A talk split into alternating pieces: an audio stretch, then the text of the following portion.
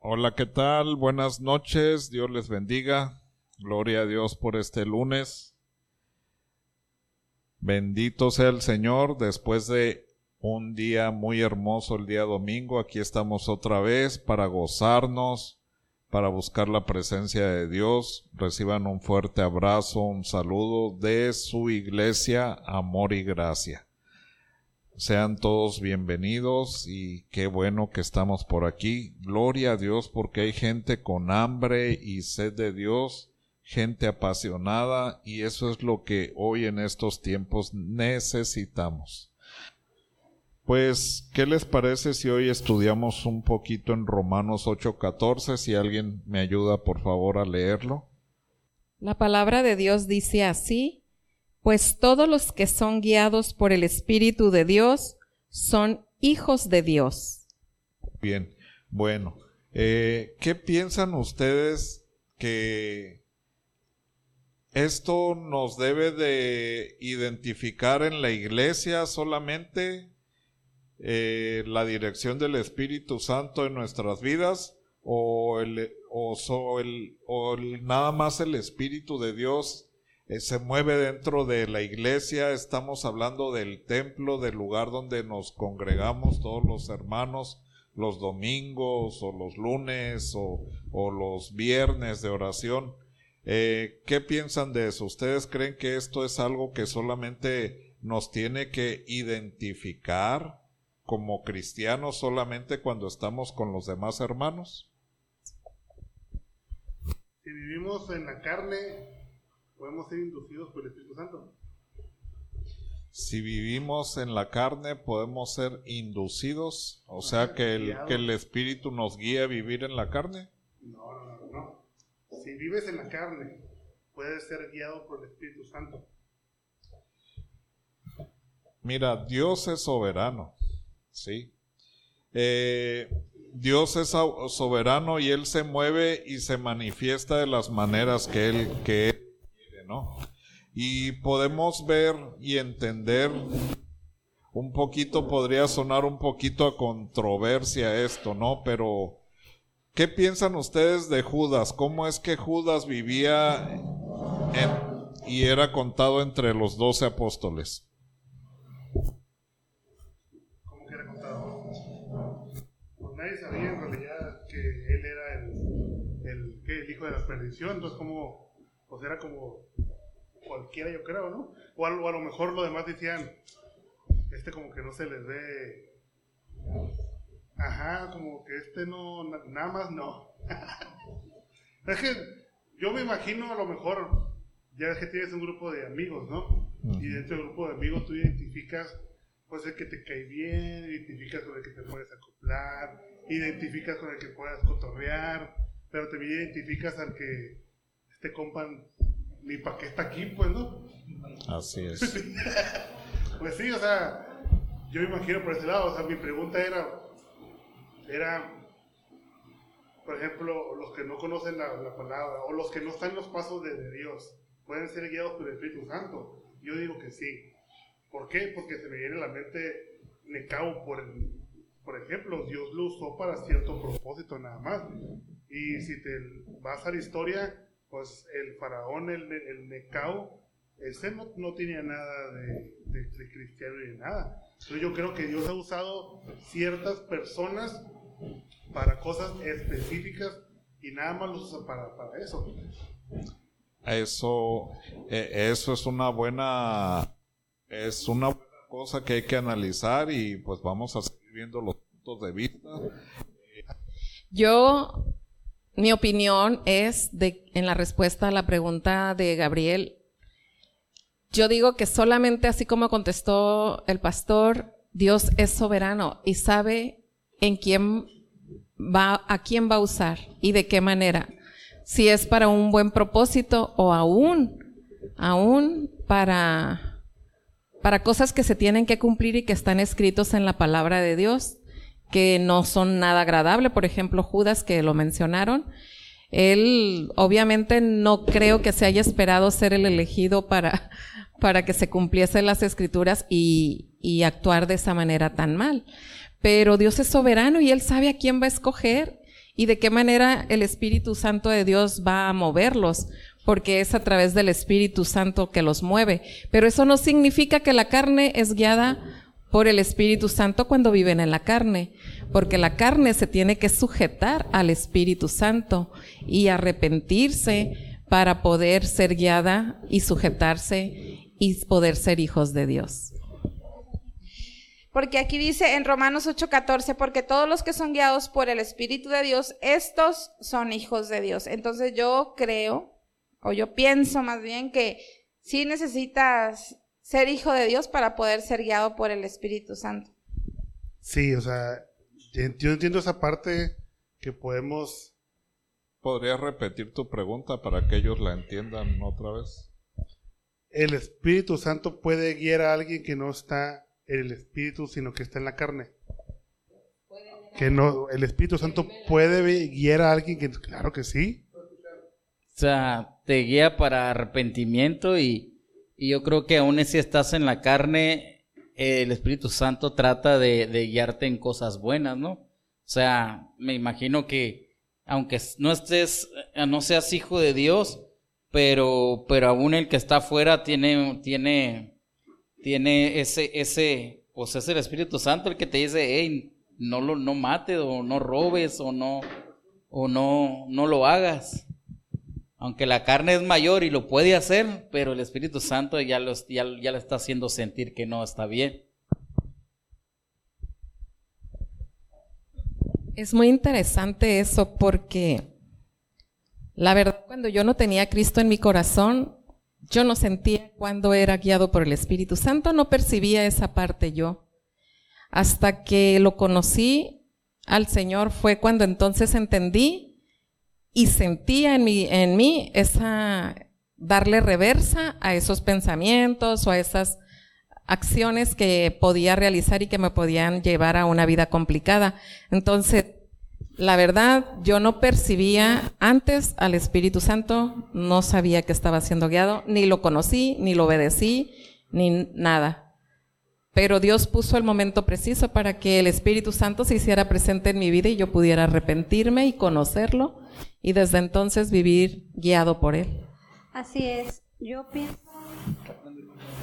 yo pienso que no puedes ser guiado por el Espíritu Santo cuando vives en la carne. Puedes tener, porque Dios nos ama y en su misericordia Él siempre está eh, pendiente de nosotros y siempre nos da la oportunidad de arrepentirnos y volver a Él y reconocernos como nuestro Señor y Salvador pero no puedes ser guiado por el Espíritu Santo porque no estás reconociendo principalmente a Jesús como no lo estás siguiendo, estás viviendo conforme a tus pecados. Y dice en segunda de Corintios 7:1, dice, eh, así que amados, puesto que tenemos tales promesas, limpiémonos de toda contaminación de carne y de espíritu, perfeccionando la santidad en el temor de Dios. Entonces, es, hay requisitos, o así le puedo decir yo, requisitos para que tú estés guiado por el Espíritu Santo. O sea, tú cuando estás en la carne, estás guiado por la carne. Entonces, Dios te habla así porque Dios es soberano y Dios le puede hablar a quien Él quiera y cuando Él quiera, pero no estás siendo guiado por el Espíritu Santo porque no estás, no estás siguiendo al Espíritu Santo, estás siguiendo tus, eh, en tus fuerzas a la carne, estás haciendo lo que, lo que el mundo te, estás siguiendo lo que el mundo te ofrece. Entonces yo en lo personal, cuando yo vivía en la carne, cuando yo estaba en el mundo, yo podía sentir la presencia de Dios en mi vida, Él tratando de, de, atraerme siempre a, digamos que otra vez a sus caminos, pero yo nunca sentí el mover el Espíritu Santo ahí está la conciencia del saber hacerle el bien y el mal, de que lo que estás haciendo está mal, ah, pues lo reconoces, ¿no? Porque conoces el bien y el mal. Pero no es lo mismo que el Espíritu Santo te esté redarguyendo de que lo que estás haciendo mm, no está bien, ¿verdad? Porque lo sigues haciendo. Y cuando el Espíritu Santo redarguye, debe de haber convicción y debe de haber arrepentimiento y no volverlo a hacer. De hecho, la carne se opone al Espíritu Santo. siempre se opone. Y de hecho así, aún como hijos de Dios, todavía tenemos esas luchas. Porque hay tentaciones, hay cosas que decimos, y esto viene de Dios, entonces muchas veces eh, la carne le da fuerza como que sí, sí, eso viene de Dios, pero tienes una lucha interna con el Espíritu donde te dice, no, no, eso no, pero hasta entonces es cuando te das cuenta y vences porque el Espíritu Santo de Dios te está, te está guiando a la verdad.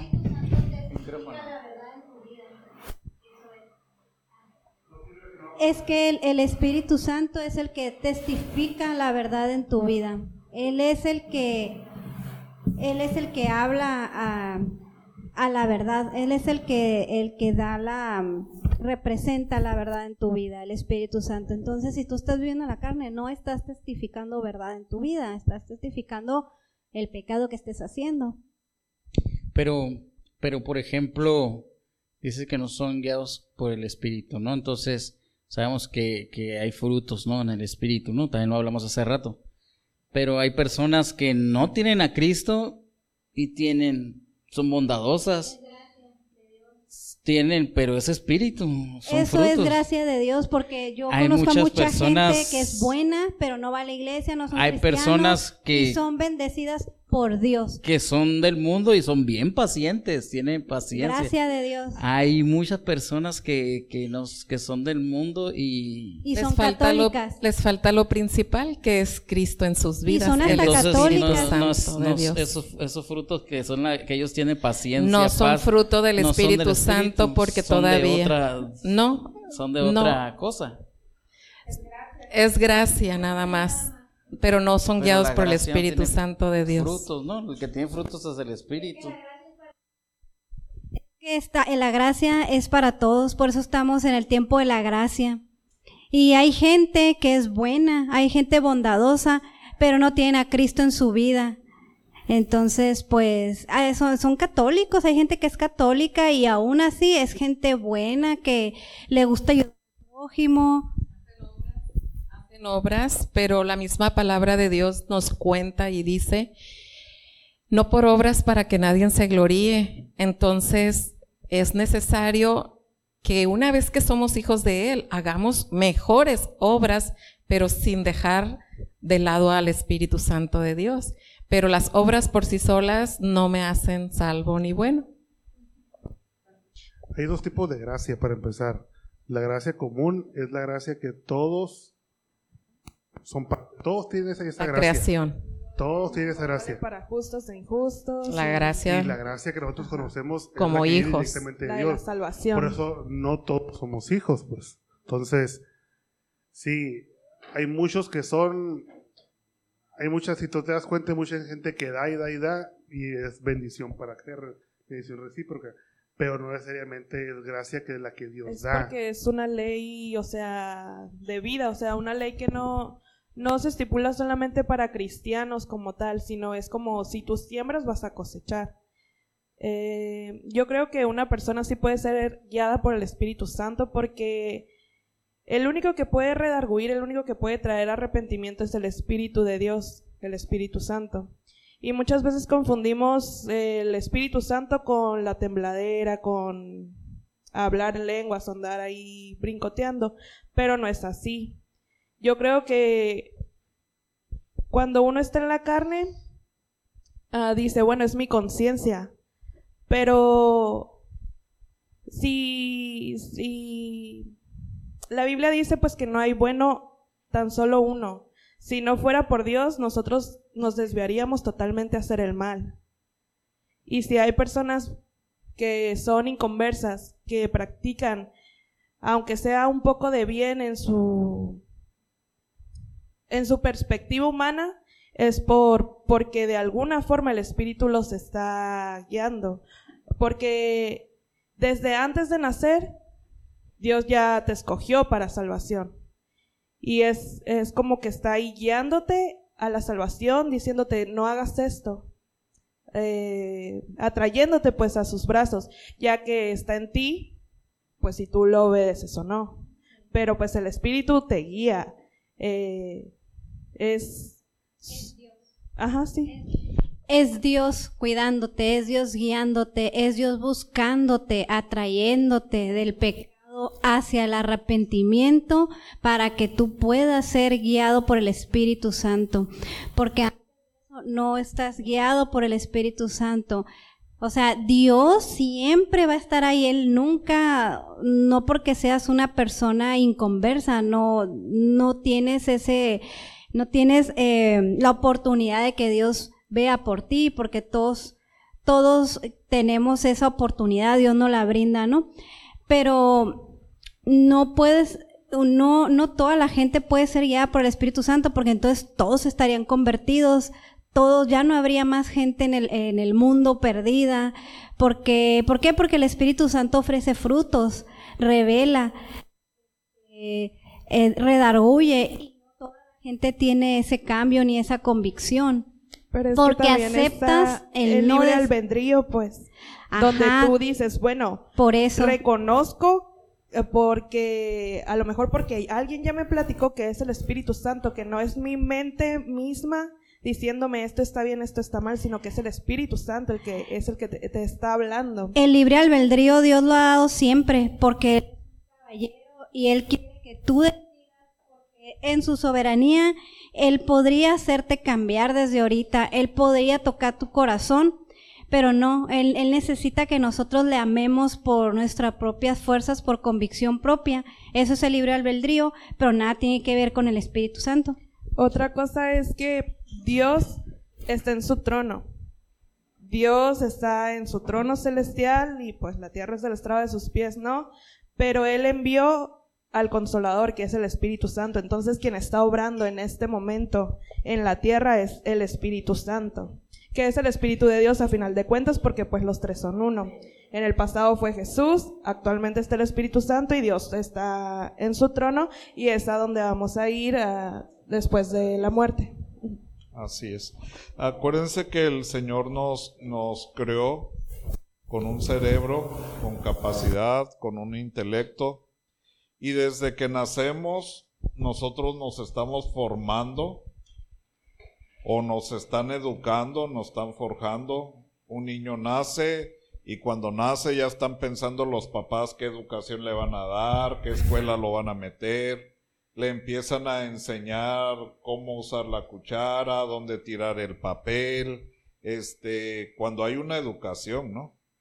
Eh, normalmente no nacemos con eso, ¿sí? Y eso te lleva a tener una buena educación y puedes decir, mira, esta persona, pues es buena persona, ¿no? Y es buen hijo, le ayuda a sus padres, eh, es una persona muy acomedida, donde llegas a comida, es, de esas personas que donde quiera lo recibes y cae muy bien, ¿sí? ¿Por qué? Porque tuvo una base, tuvo una, una educación, le enseñaron buenos sentimientos, pero eso no es la gracia de Dios, eso es una educación, ¿sí? Esos son bases y principios que a la gente se le enseña. No quiere decir que esa es la gracia de Dios, ¿sí? Eh, no, no podemos confundir eso, ¿no? No, no debemos de confundir la buena educación con la gracia de Dios, en ningún momento, ¿no? Como dice Denise, eh, las características, estamos viendo y hablando sobre las características de un hijo de Dios. Y es una diferencia que tiene que ser muy marcada en los que verdaderamente somos hijos de Dios. Y es algo que nos tiene que identificar a cada uno de nosotros, ¿no? Decía Gabriel, por eso les preguntaba, bueno, Judas, ¿qué dices de Judas? ¿Qué dices de los profetas falsos? Ahí podemos verlo, cómo, cómo Dios habla aún a través de eso en Jeremías, ¿sí? Dice aquí la palabra de Dios en Jeremías 23:30, por tanto he aquí que yo estoy contra los profetas, dice Jehová, que hurtan mis palabras, cada uno de su de su de su más cercano. Y o sea que que hay gente que te está robando, te quiere robar la bendición y queriendo imitar lo que los verdaderos hijos de Dios hacen. Y muchas veces podemos confundir que esa persona es una persona espiritual y aún dirigida a través del Espíritu Santo. ¿sí? Y, y aún dicen, es que tuve sueños. Dice Jehová he aquí que yo estoy contra los profetas que endulzan sus lenguas y dicen, Él ha dicho. ¿Sí? He aquí dice Jehová, yo estoy contra los que profetizan sueños mentirosos y los cuentan y hacen errar a mi pueblo. Aquí podemos ver cómo podemos identificar a estas personas, cómo podemos reconocerlos y muchas veces tienen apariencia angelical. Por eso te digo, eh, el que fue educado y guiado en el camino y en la palabra de Dios, pues va a actuar conforme a lo que la palabra de Dios establece. Hay dos cosas. A un hijo de Dios lo caracteriza quién? Jesucristo. ¿Sí? Y como hijo de Dios y como hijo de Jesucristo tenemos que parecernos a quién?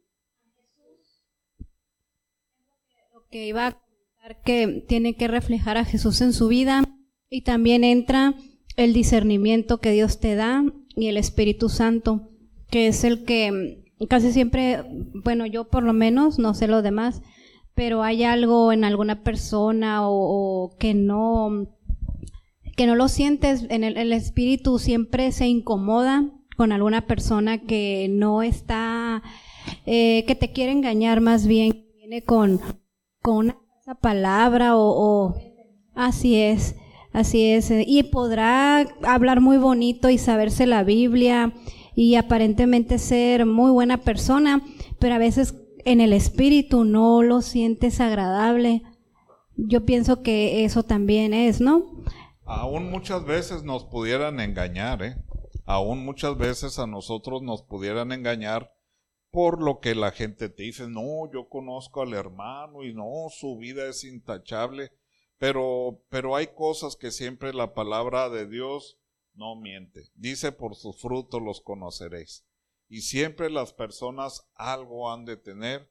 Eh, en una ocasión este, llegó un, un disque profeta y, y, y, este y llega el profeta y terminó todo su show ahí, lo puedo decir así, todo su show. Y, al terminar, pues lo invitó a comer un pastor y pues yo fui con ellos a comer. Y estando allá en, en la comida vi la manera con vi la manera con lo que como trató a las personas trató a, a las personas que lo rodeaban. Y dije ah caray y donde de repente le hace un comentario al pastor y le dice ¿sabe qué? Pues no me conviene que, que ustedes estén de pleitos unos con otros, porque si usted se pelea con Julanito, luego Julanito no me contrata a mí porque, porque yo, pues yo no, ya no puedo ir con él porque no le habla a usted y se pelean entre ustedes. Es bueno que ustedes estén de acuerdo para que yo pueda visitar a todos. ¿A qué se está refiriendo? Cuando yo vi eso, la verdad que sentí asco por esa persona al ver cómo engañan y cómo aparentan una, eh, eh, perdón, una espiritualidad completamente falsa, completamente falsa. Definitivamente son esos profetas mentirosos que hoy están engañando a mucha gente. Entonces, hay algo que tiene que caracterizar a cada uno de nosotros como verdaderos hijos de Dios. Pero ¿Qué les parece si muchas veces analizamos a otras personas? ¿Y, qué les parece si hacemos a un lado esto un poquito? Porque no los vamos a cambiar a ellos nosotros. Lo importante aquí es qué es lo que nos enseña la palabra de Dios a nosotros. ¿Cómo debo ser yo como un verdadero hijo de Dios? Yo les hacía la pregunta al principio el ser hijo de Dios y que el Espíritu Santo se mueva en ti se tiene que manifestar solamente cuando estás en la iglesia, cuando estás en la calle, cuando vas en el carro, cuando vas en el trabajo. ¿En, qué lugares solamente donde se mueve el poder del Espíritu Santo en tu vida? Siempre en el lugar donde estemos. ¿Verdad? Entonces, esto es algo que se tiene que reflejar en nuestras vidas, en nuestra manera de vivir pero hablaba Gabriel del faraón, ¿no? No, no, no podemos confundir la soberanía de Dios, porque así como Dios escogió al hijo de perdición, no quiere decir que era buena persona. ni quiere decir que Faraón era, era una, una especial persona, ni Ciro el persa era un hombre perverso, completamente perverso, pagano, y, y, y pero, pero Dios puso en el corazón, movió en el corazón de este hombre, Dios puede mover el corazón de las personas de alguna manera para llevarlos a, a que Dios cumpla el propósito que tiene para los hijos de Dios. Esto es algo que cambia totalmente. No quiere decir que estén llenos del Espíritu Santo las personas, ¿sí? Pero Dios si tiene un propósito y, va a usar a ciertas personas, Dios lo puede hacer, pero no quiere decir que el Espíritu Santo, que la santidad de Dios esté dentro de esa persona, ¿sí? Dios es soberano, Dios tiene el poder de mover las vidas de esas personas. De hecho, dice, mm, dice, y pondré dentro de vosotros mi espíritu y haré que andéis en mis estatutos y guardéis mis preceptos y los pongáis por obras.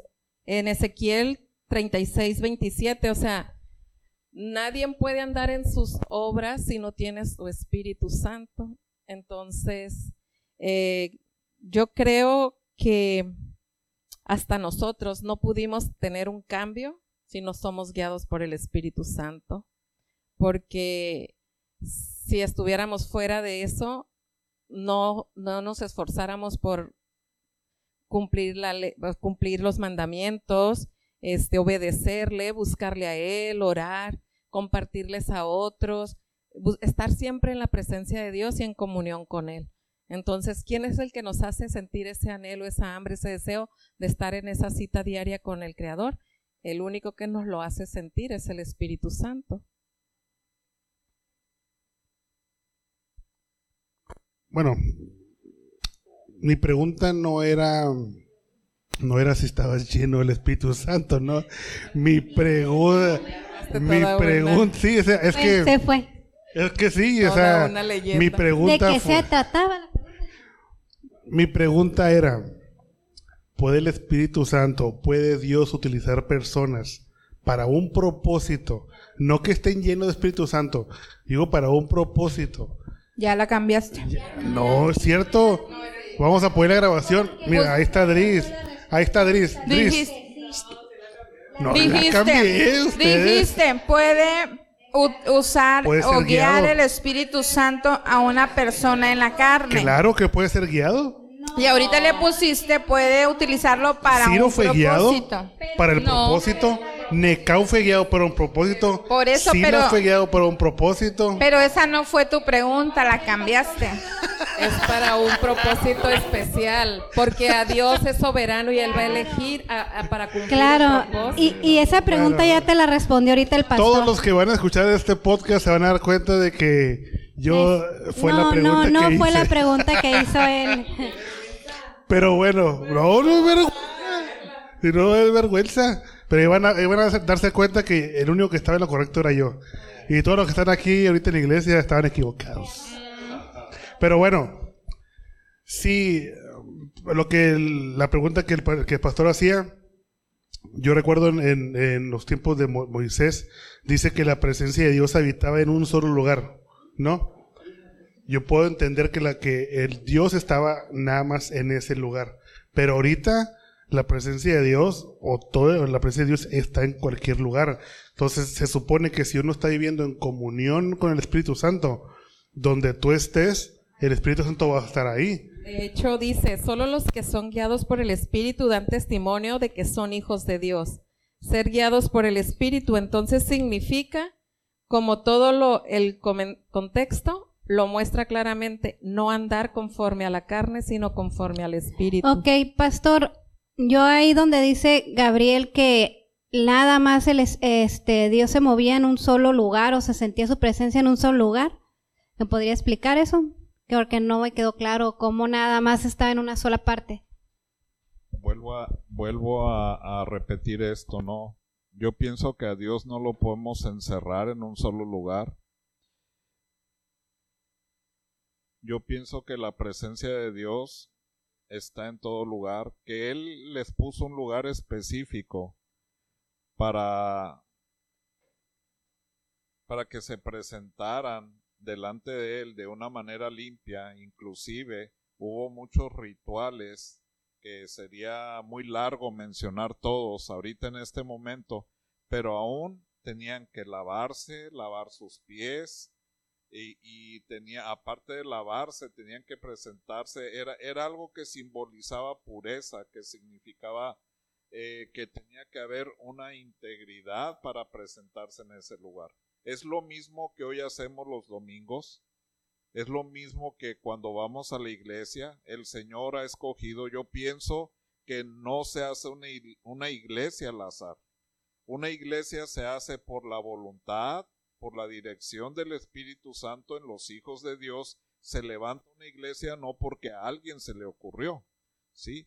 Hoy no vivimos algo diferente, que hemos menospreciado, que hemos menospreciado la santidad y la integridad porque como que nos vamos adaptando a este mundo, pero hoy tenemos aquí el tabernáculo de Dios, hoy podemos ver desde que el velo se rompió y se rasgó, los hijos de Dios tenemos entrada directa con el Padre por medio de Jesucristo, ¿verdad? Entonces, eh, cuando estamos aquí en este lugar, Dios se mueve en este lugar, ¿sí?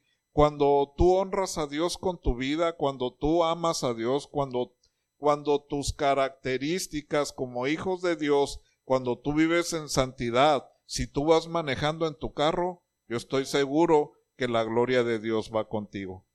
Yo estoy seguro que cuando Moisés bajó de la montaña, Dios tenía que buscar alguna manera de llamar su atención. Dios tenía que buscar una manera de llamar su atención. Pero yo les pregunto esto. El día que Moisés agarró, la vara y se la dio a Aarón, para que Aarón metiera la vara en el lago, en el río Nilo, y se convirtiera el agua en sangre, ¿no estaba ahí la presencia de Dios? ¿Ustedes creen que si la presencia de Dios el agua se hubiera convertido en sangre? ¿Sí? Dios es soberano no hay un límite para él. Cuando Dios te pone un lugar y te establece algo, es porque te está enseñando, como decíamos, te está reeducando. Cuando el pueblo de Israel salió, venían sin conocimiento, venían sin raciocinio, sin entendimiento espiritual, sin conocimiento de Dios. Eran hombres conocían modales, conocían que tenían que trabajar para, para comer, sabían que tenían que, que obedecer a su padre, a su madre, aunque todavía no estaba establecido, sabían que tenían que ser buenos hijos, había una jerarquía, había una jerarquía, había un respeto al hermano mayor, del mayor al menor, se, ya sabían que el mayor era el, el, que, el que iba a ser el siguiente, el que iba a gobernar. Dice Drisemita así, dijo. y, y, tiene que haber una jerarquía. Entonces, había unas bases, había una educación. Pero eso, eso no tiene nada que ver con el Espíritu Santo. Pero lo que hablamos es la presencia de Dios. ¿Dónde está? Sí, ah, siempre Dios va a tener una manera de atraer tu vida. ¿Cuál fue la zarza con la cual Dios te atrajo? Yo veo muchas zarzas que Dios ha utilizado.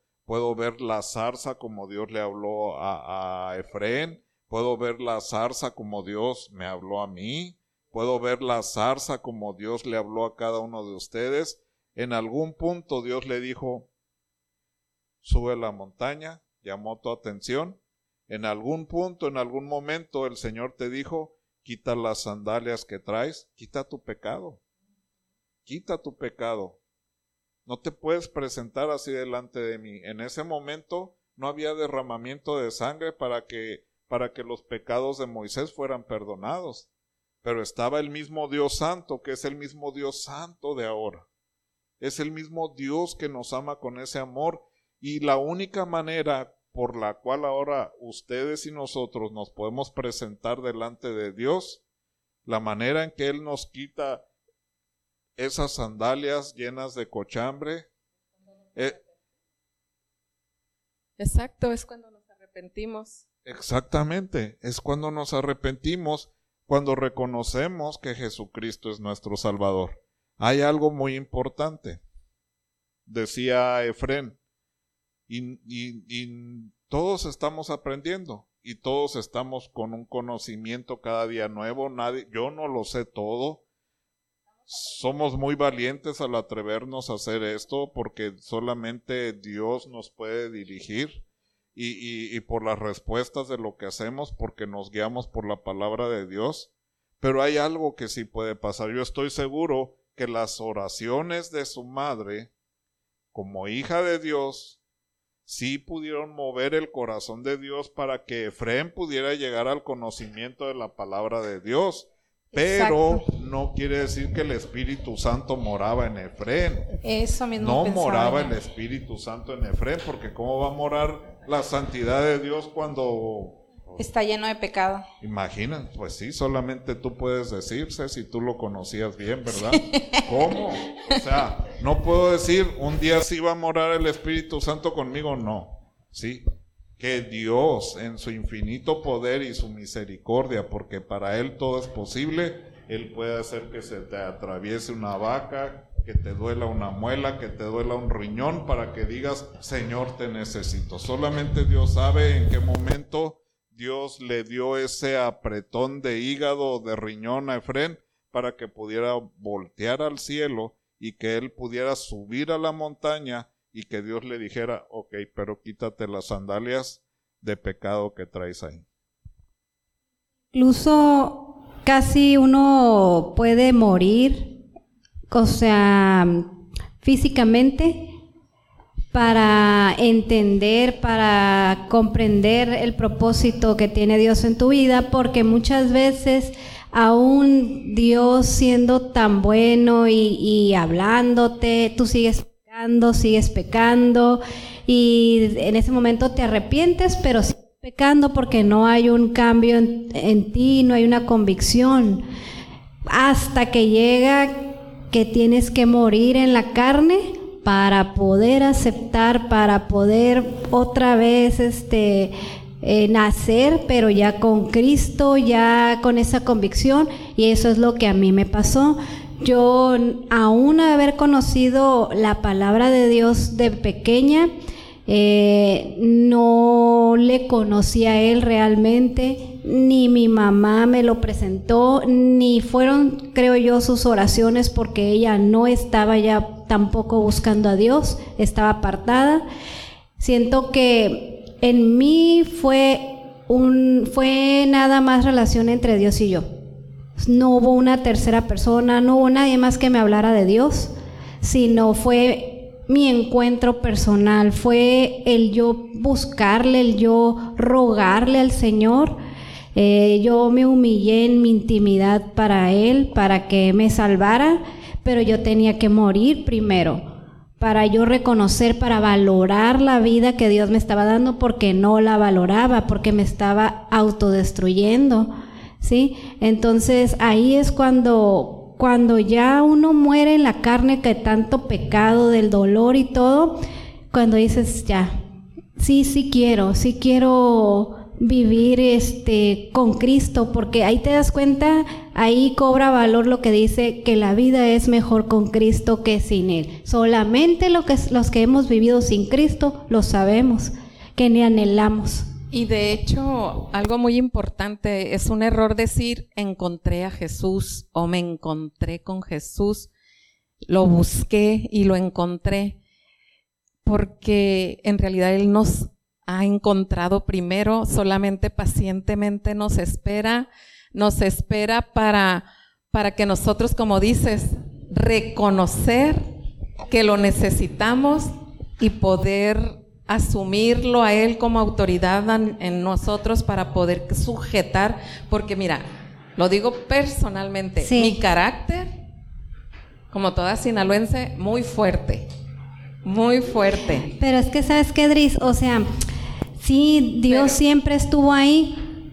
Él, él, él siempre estuvo ahí. Él nunca se fue, pero yo no le, yo no lo veía o sí lo podía sentir, pero lo rechazaba. Ah. Esa fue la palabra, yo lo rechazé. Él siempre estuvo, él siempre me ha conocido, él no me tuvo que encontrar, yo siempre he estado ahí con él. Él te encontró. Él siempre ha estado conmigo, pero yo no lo conocía. Yo no lo reconocía. Yo tuve que voltear a verlo, de reconocer que sí tiene razón, o sea, yo no puedo vivir sin él, pero él siempre estuvo conmigo. Yo era la que le daba la espalda. Fui yo. Sí, exactamente. Para aclarar un poquito más eso, para que no, no nos quedemos en la confusión. Dios te buscó desde el vientre de tu madre, te antes de que fueses formada en el vientre de tu madre, Él te eligió, Él te escogió, Él te encontró, Él ya tenía la mirada puesta en ti, como la ha tenido en cada uno de nosotros. El detalle está, pacientemente Él esperó a ver en qué momento nos volteamos hacia Él y reconocemos que Él ha estado siempre con todas nuestras barbaridades y todas las cosas horrorosas que hemos hecho delante de Él y que no le gustaron. Él seguía pacientemente, pero perdonados no estábamos hasta que nos arrepentimos. Cuando recibimos su Espíritu Santo para que ser guiados por Él, hasta que nos arrepentimos y Él guía nuestras vidas para bien. Y cada día tenemos que alimentar ese, ese, ese alimento espiritual en nuestras vidas para poder crecer, madurar y poder dar fruto. Frutos y frutos del Espíritu Santo. Frutos, fruto del Espíritu Santo. Entonces, eh, es muy importante eso y tienes toda la razón. A cada uno de nosotros nos ha llegado de esa manera. Hasta que le reconocemos, nos arrepentimos, entonces ya es cuando tenemos el encuentro con Él, pero Él nos encontró primero. Muy bien, sí es cierto, Denise, tienes toda la razón. Entonces la característica, la característica de un cristiano, ¿cuál debería de ser? que hemos estado diciendo y lo que acaba de decir el pastor es que reflejemos a Cristo en nuestra vida, ¿no? Eso es un cristiano. Bueno, una de las características para reconocer a un hijo de Dios, lo primero es creer en Jesucristo.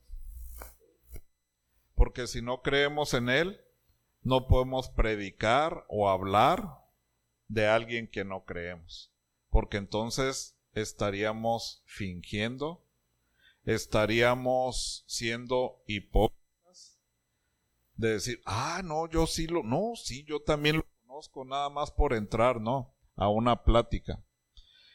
Necesitamos creer en Jesucristo. No hay otra manera que nos pueda definir como hijos de Dios y algo que nos tiene que caracterizar es una fe en que Jesucristo es el Hijo de Dios, que Dios es real, que la presencia de su Espíritu Santo, que la presencia del Espíritu Santo está con nosotros y algo que nos debe caracterizar como hijos de Dios es el ser arrepentidos.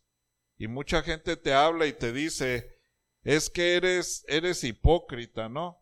Tú eras antes, sí, yo era antes, pero lo que caracteriza a un hijo de Dios es que era antes en su vida vieja, era una vida pecaminosa, apartada de Dios, pero que ahora es un hombre arrepentido. Y esto es algo que tiene que caracterizar a un verdadero hijo de Dios. Una persona arrepentida, arrepiente de algo que hizo, esa persona ya no tiene que volver a hacer lo mismo que tenía que hacer antes.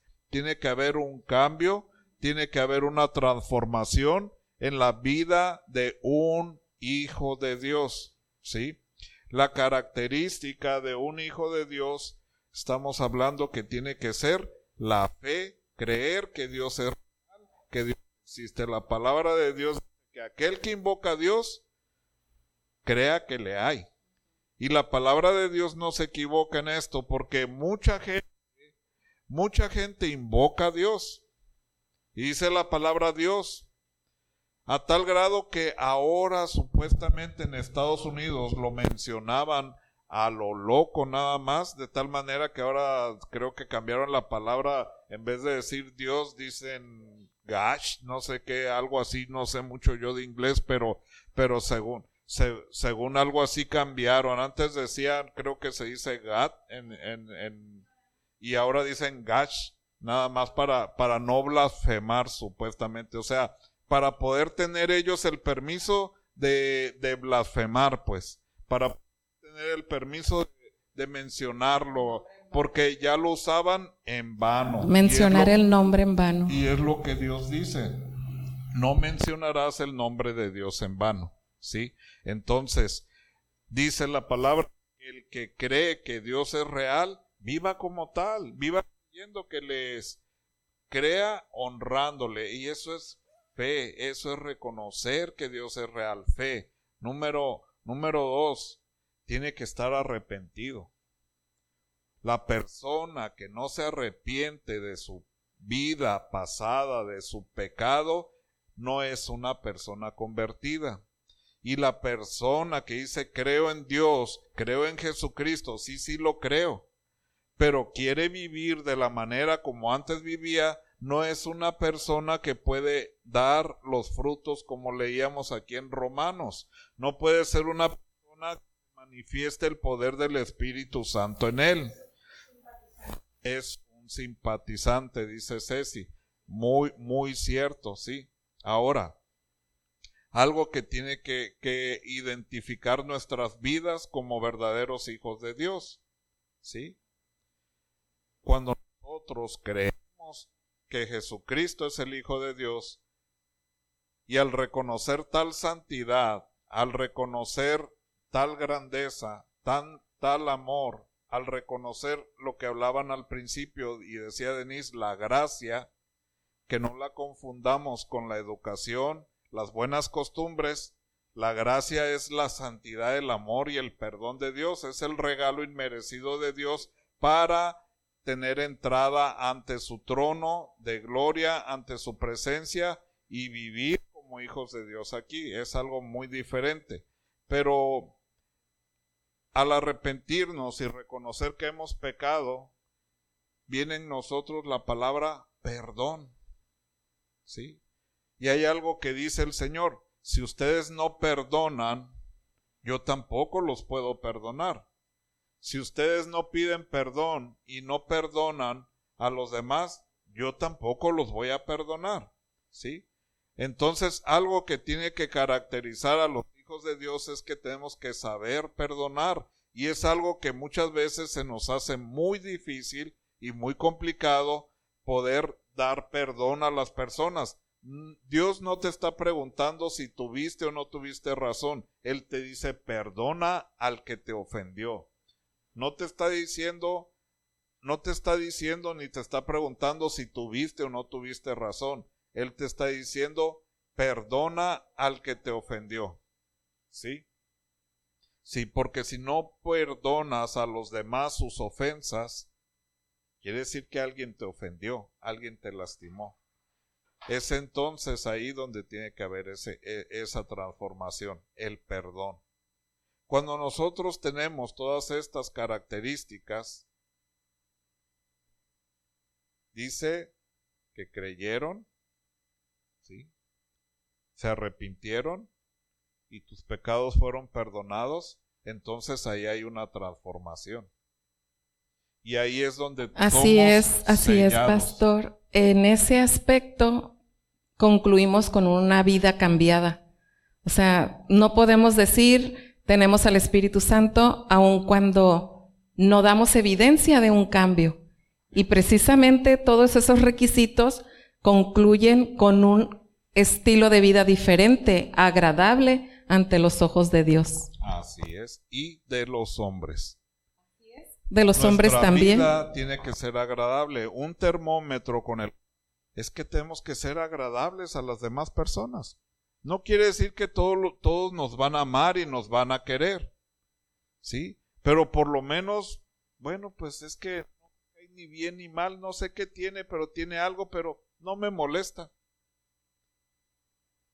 No tienes que ser molesto a las demás personas, ¿sí?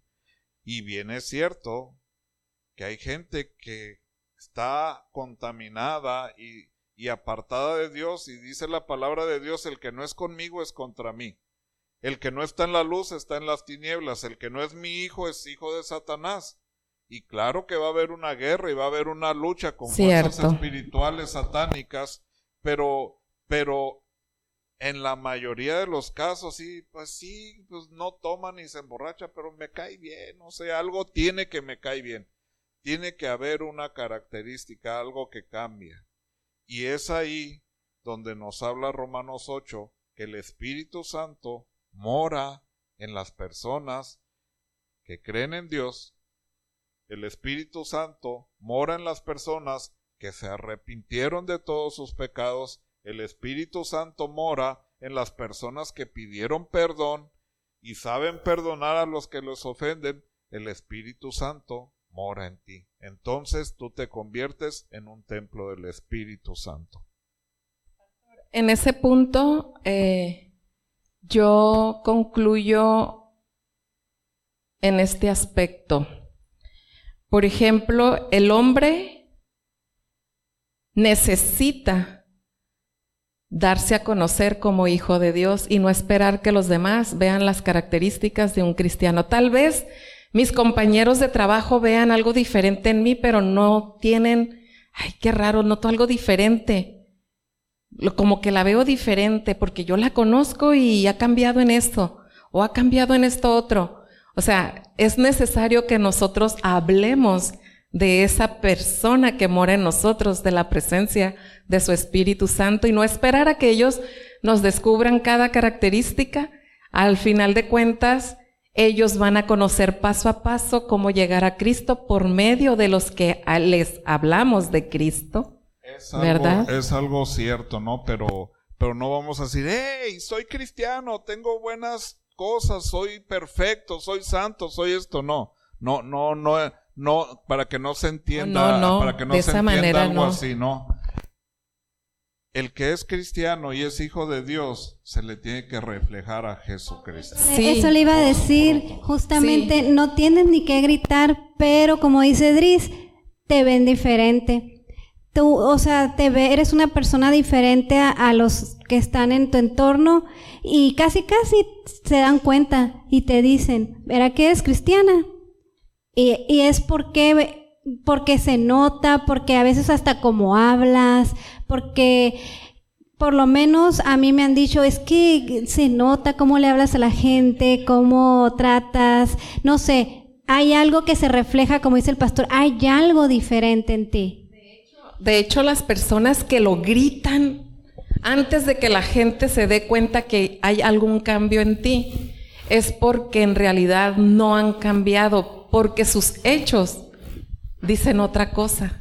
Y, dicen, hey, aquí estoy, soy cristiano, soy cristiano. Y su vida, y su vida nada da de evidencia. Porque eso es lo bueno, que los demás se den cuenta y no tú te estés gloriando o reconociéndote, ay, ya cambié, ya cambié, y, echándote flores, porque tus hechos son los que van a dar más es, tu fruto. Tu fruto. Es el fruto. Y ahí es donde tú aprovechas, porque yo lo he hecho. Ya que ellos como que, ah, ya picaron el anzuelo, ¿no? Entonces, ah, bueno, pues ya puedo decir y hablar de Dios, hablar de... Ellos te, te descubren como cristiano, entonces tú ya les dices, ah, sí, mira esto, voy aquí y allá, y les puedes hablar hasta donde se puede, hasta donde te permiten de, de, la palabra de Dios sin ser acosador ni nada, ¿no? Exacto, porque el Espíritu Santo de Dios morando en nosotros nos hace dar testimonio. Y no, tal vez no conocemos la palabra toda de memoria, pero el hecho de que su presencia está en nosotros y lo poco que hemos vivido, experimentado con Él, nos hace hablar de ese amor incomparable del Señor para que ellos también tengan la oportunidad de ir a la fuente de vida. De hecho, en mi trabajo se presenta un caso que a veces no sé si me da coraje o me da tristeza porque hay personas que se proclaman cristianos y yo así como que, oh Dios mío, pero ve que viene una persona que es cristiana, por ejemplo, conoce a Efren, me conoce a mí y nos ve y nos habla, no, es que esto, que lo otro, que el pastor, que mi esposa, que ora tanto, que mis hijos. Y de repente uno llega y no se dan cuenta que llega y hasta que esto y que echando más groserías, fumando, o, o sea, y digo yo así como que, y ellos en mi trabajo, muchos le lo llaman así, mira, y eso que es cristiano, o sea, deja, no es tanto que dejen en mal, sino que a uno, pues uno qué, sino que causan que otras personas que no conocen de Dios, ajá, son, son piedras de tropiezo o eh, las mismas personas dicen, si así es ser cristiano, pues estoy bien. O sea, que un día sí, pues... Eso lo hemos escuchado mucho, ¿no? Sí. Y, este, muy interesante esta plática. Eh, vamos a terminar por esta vez, pero tenemos mucho más que platicar y, hay mucha gente que se cuestiona muchas cosas y, bien es cierto que por el mal testimonio de muchos, eh, muchas personas no se quieren acercar a Dios, ¿no? Eh, pero hay algo que tenemos que, que, entender y algo que tenemos que, que buscar hacer. Número uno, vivir humillados delante de Dios, reconociendo una cosa, que somos polvo, pero creemos en Dios, creo en el perdón que Dios me dio por mis pecados, porque creo que me he arrepentido de ellos, ¿sí? Y, y esto no me hace mejor que cualquier otro ser humano, ¿sí? Delante de todos los seres humanos somos iguales porque Dios ama a todo el mundo. Lo que nos hacemos es una falsa identidad muchas veces y pensamos, y el error que cometemos como cristiano número uno es que muchas veces nosotros, nosotros, yo, Neftalí, en mi carne, es que yo soy pastor y yo voy a cambiar gente, yo voy a salvar gente, yo voy a transformar la vida de la gente, yo voy a sanar gente. Ese es el error más fatal que podemos cometer. Número uno, ahí dejamos de ser cristianos. Porque lo que tenemos que entender y el verdadero Hijo de Dios, la característica del verdadero Hijo de Dios, tiene que ser como lo fueron los apóstoles la característica del verdadero Hijo de Dios tiene que ser como Jesucristo. Jesucristo dijo, yo no hablo de mi propia cuenta, yo no hablo mis palabras, yo hablo lo que el Padre me da que hablar. Él venía representando al Padre y Él nos dejó una encomienda. De quien nosotros como hijos de Dios tenemos que hablar es de Jesucristo. Lo que nosotros tenemos que enseñar es la palabra de Dios. Y lo que tenemos que entender como verdaderos cristianos y la característica más grande que nos debe identificar, aquel que no glorifica a Dios, aquel que no enseña lo que Jesucristo estableció, aquel que no enseña lo que es la Biblia y la palabra de Dios, no va a poder cambiar ni transformar el corazón de una hormiga va a crear y a formar discípulos falsos. Ven aquí, mira, no, a mí me va re bien desde que yo entré a esta nueva religión. No, hombre, mi vida cambió, mi matrimonio fue otro. Ven, yo te invito, no, mi iglesia se llama Julana. Pero si tú nunca le presentas al que cambia y transforma las vidas, al que te cambió y al que te transformó, tú estás practicando una doctrina falsa, porque la doctrina verdadera es la que el Señor Jesucristo enseñó. Si ustedes me dicen que los apóstoles hablaron y dijeron yo Pablo, yo Pedro, te perdono los pecados, no hay un solo hombre en este mundo que pueda perdonar y lavar los pecados con su propia sangre. La única sangre que nos limpia de pecados es Jesucristo. La característica número uno que nos debe de identificar a nosotros como hijos de Dios, número uno, predicar a Jesucristo. Así es que, ¿qué les parece si nos despedimos? Dios les bendiga. Ya tendremos otra próxima, otra próxima charla. Sé que muchos se quedan con ganas de comentar, pero esta es la primera. Esperamos en Dios que haya sido interesante para sus vidas y por aquí los vamos a estar esperando. Dios les bendiga. Un saludo a todos. Donde quiera que estés, el Señor te bendiga. Saludos, saludos. Nos vemos.